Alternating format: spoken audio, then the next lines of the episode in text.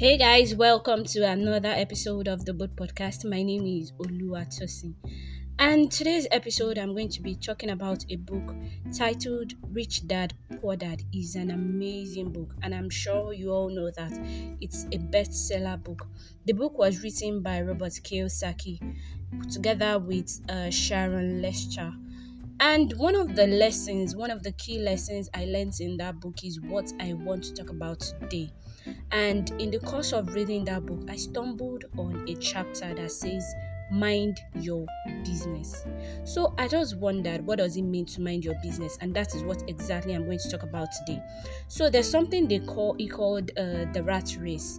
Now the rat race is someone who works for another person, an employee who works for his employer, and then lives from paycheck to paycheck. Now what he's saying is that if you are that kind of person, you are working for someone, you are supposed to mind your business, and basically what it means by minding your business is so you receive your paycheck, you are supposed to actually put something aside because you are working for this person. You are not working for yourself. Put something aside, and at the end of probably a month or a year, put it together and start your own business or begin to grow your own business.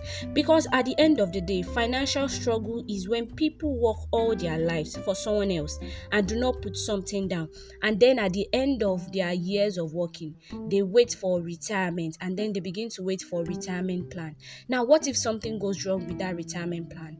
What are you going to fall back on? What are you going to do? What will what will be your backup plan? You see there's this educational system in my country and i'm sure every other country just prepares students for job and they say things like oh when you finish school you get a job.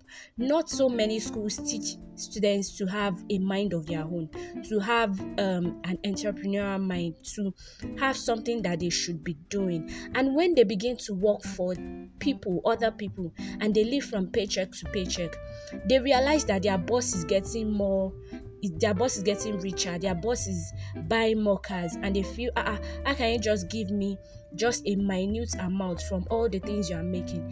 See, let's be sincere with ourselves. You are only working a fraction of all the things that that person is doing. So it pays you only what you are worth. So out of that what you are worth, instead of you to get angry and start saying things like, "See, you need to give me an increase. You need to give me an increase," and all that. Fine, nobody is saying you don't deserve an increase. But the thing is, each time you have your salary, put something aside.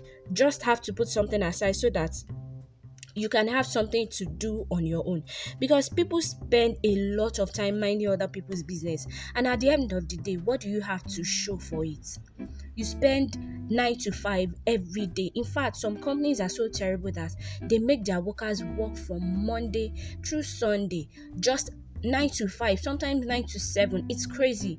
And they cannot do much. But see even in the little time that you have get a skill get something that you know that yes by the time you leave this place you have something to fall back on. Might be that you've invested in a skill might be that you've invested in a business like a side also so even if you have a 9 to 5 job you should mind your own business. Put something aside every time. See there's something that i read in this book that i actually want to read out.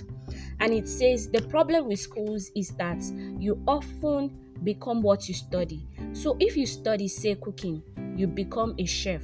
If you study law, you become an attorney. And if you study auto mechanics, makes you a mechanic. This mistake in becoming what you study is that too many people forget to mind their own business. They spend their lives minding someone else's business and making that person rich.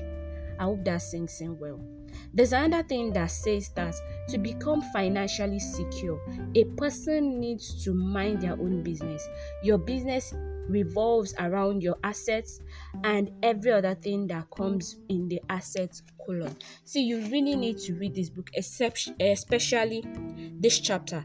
Employers give you what they think you deserve, so don't get angry. Rather, mind your business.